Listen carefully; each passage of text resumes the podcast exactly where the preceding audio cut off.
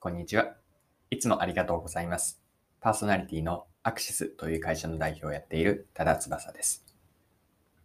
この配信はビジネスセンスを磨くというコンセプトで毎日更新をしています。え今日は何の話なんですけれども、マーケティングです。マーケティングでのブランドについて考えていければなと思っています。ブランドとは何かと、どうやってブランドを作っていくかの方法についてです。それでは最後までぜひお付き合いください。よろしくお願いします。はい、え今日の内容はマーケティングでブランドについて考えていきましょう。えブランドとは何かとえ似た言葉なんですが、ブランディングとは何をすることなのかについて、ブランえマーケティングの文脈で考えていければと思っています。で早速なんですけれども、ブランドとは何でしょうか？これは私の一言の定義なんですけれども、マーケティングの文脈でブランドとは、顧客の好ましい感情が伴った商品やサービスです。もう一度繰り返すと、顧客の好ましい感情が伴った商品やサービス。これがブランドと私は見ています。で、ここで言ってる好ましい感情とは何かというと、例えば好きとか満足感、共感している、誇りに思う、憧れに思う。こうしたポジティブな感情ですね。で、感情移入がされているほどその商品やサービス、あるいは会社自体も含めていいと思いますが、強いブランド力になります。数式で表すと、ブランドイコール商品プラス感情。こんな考え方が私のブランドの捉え方です。でもう一つ、ブランディングという言葉がマーケティングではあるんですね。まあ、英語で言うとブランドに ing がついているんですが、ブランディングとは今の、えっと、定義に続けると、商品やサービスに好ましい感情移入、感情形成を起こしてもらう、こちらからの働き方です。まあ、こちらからというのは、売り手側と見ていいかなと思います。お客さんに好ましい感情移入をしてもらうために様々な働きかけをする。これがブランディングです。で、というのも、これはあのブランドの考え方で大事にしたいと思っている、意識しておきたい考え方があって、それはブランドは顧客の頭の中にあるあくまでイメージなんですね。商品やサービス、まあ、時には企業も含めてなんですけれども、それに対してどんな感情を持つかというのは、価値のイメージを持つかというのは、あくまでお客さんの次第なんです。で、ここに本質的にブランドというのは、マーケティングの観点では直接管理ができなくて、あくまでブランディングという働きかけをした結果として、その働き方からブランドのという、こう、感情移入、感情形成があって、価値のイメージが頭の中にできる。でここに、えっと、まあ、難しさと、と同時に、そうですね、ブランディングの醍醐味があるんです。では、ここまでのブランドの考え方を見たときに、どうすればブランドを作っていくことができるのでしょうか。で、ブランディングは、あの、感情移入を起こしてもらう働きかけと言いました。じゃあ、感情を伴ってもらうためにはどうすればいいのでしょうか。でポイントを一言で言うと、ユーザー体験です。で、ブランドが作られていくプロセスを簡単に言うとですね、まず、その商品やサービスへの体験があるんですね。ま、体験というのは、直接利用する、え使う以外にも、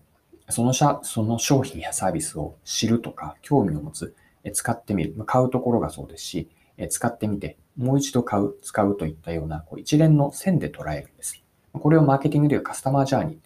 ー、顧客の旅のような表現をするんですけれども、まず体験があるんですね。で、様々なタッチポイント、ブランドとの接点ですね。コミュニケーション接点とか、え買うときの接点、あるいは利用するとき、こうした一連の体験を通じて感情形成がされるんです。で、感情形成というのは、えーと、さらに解像度を上げていくと、人は五感で、えっと、感情、えー、体験をするんですね。五感というのは見る、聞く、えー、匂いを嗅ぐ、味わう、そして、まあ、触れるといったような五感なんですけれども、五感を通じて、通じて感情が生まれます。で、この設計をうまくやって、そして最終的に感情形成から価値のイメージが頭にできるんです。これを、えっと、専門用語では知覚価値という表現しますが、この知覚価値がより良いもの、よりこう、はっきりとした強いもの、そして何度もその知覚価値が、こう、あたかも記憶に刷り込まれていくことによって、少しずつ少しずつ商品やサービスがこうブランドに、感情形成、体験から感情形成、そして価値のイメージが蓄積されていって、結果としてブランドになっていくんです。で、今の、えーと、体験、感情、えー、価値イメージ、このプロセスでブランドは作られているんですが、えーと、この流れをですね、偶然に頼るのではなくて、まあ、意図的に作っていくというのがマーケティングですし、マーケティングの中でのブランディングだと私は考えます。で、その時にじゃあ意図的に作るためにはどうすればいいかというと、こうガイドラインのようなブランドの設計書を持つといいんですね。で、これをブランドのピラミッドのようなイメージを持って5つの要素でブランド設計書を作っていく。これが、えっと、あの私自身がマーケティングでブランドを考えるときにブランド設計書を考えるんですが、5つの要素があります。この5つの要素を紹介させていただくことによって、ブランドをまどうやって作るのかなと。ブランドの要素、何をポイントに見ていけばいいのかなというのを、えっ、と、共有できるかなと思うので、ブランド設計書をご説明しますね。で、5つの要素があると言ったんですが、まあ、順番にちょっとカタカナなんですけれども、ざっと一気に言うと、ブランドコア、パーソナリティ、ベネフィット、エビデンス、そしてメッセージです。それぞれ何を意味しているかというと、ブランドコアというのは、ブランドが大切にしているビジョンとか、使命として掲げるミッション、あるいは大切にしている価値観ですね。これを、トータルで見て、ブランドコア、コアと言っているように中心になるような、思想になります。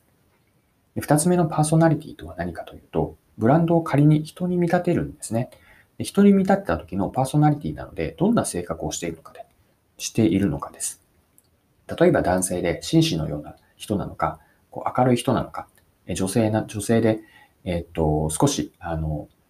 うん、母性本能すごく高くあるような、えー、人なのか、こうした人の性格をブランドに当てはめます。で3つ目はベネフィットです。まこれは価値、提供価値ですね。で提供価値も2つに分けていて、機能的な価値とこう感情的な価値です。ま、機能というのはサービスとか商品のスペックそのもので、ま、どんなこう役に立つのかという観点。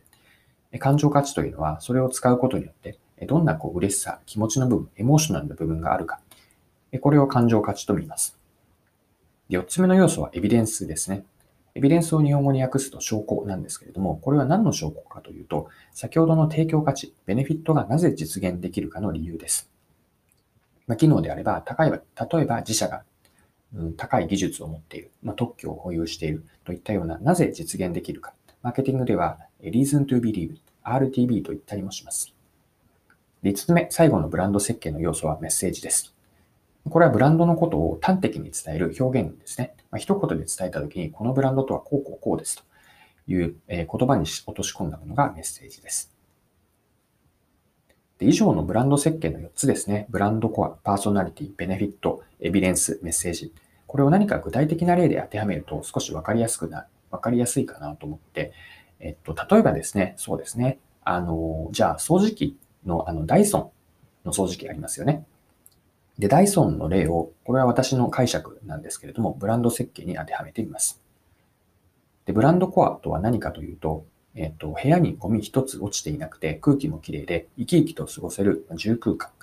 これを成し遂げたいと、こういった世界観を見ているのがダイソンの掃除機だと思いました。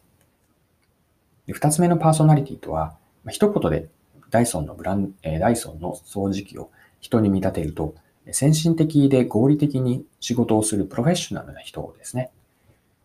これを私は正確だと見立てました。3つ目のベネフィット、提供価値とは何でしょうか提供価値は使い続けても吸引力が落ちない。それによって部屋をいつでもきれいにできることになります。まあ、ここからすごく、えっと、自分の、そうですね、日常生活の中で、えー、綺麗な部屋に住むことによって、例えば心が整えられるとか、嬉しくなる、ウキウキするといったような価値も、感情価値も提供しています。では、このベネフィットをなぜ実現できるかという4つ目の要素がエビデンスでした。ダイソンの掃除機に当てはめると、高い技術で作られたモーターを搭載したサイクロン方式の掃除機ですね。このサイクロン方式があるからこそ、先ほどのベネフィットを実現できています。では、ブランド設計の5つ目の要素、メッセージは何でしょうか？まあ、これは有名なフレーズありますよね。吸引力が変わらない、ただ一つの掃除機。まあ、以上、この一言がダイソンのブランドを端的に言っていて、これをが、え、ー、と、他社、他のメーカーの掃除機と、えっ、ー、と、まあ、競合優位性、差別化を、えっ、ー、と実現できています。はい、えー。今回も貴重なお時間を使って最後までお付き合いいただきありがとうございました。この配信はビジネスセンスを磨くというコンセプトで毎日更新をしています。次回もぜひぜひ聞いてみてください。それでは今日も素敵な一日をお過ごしください。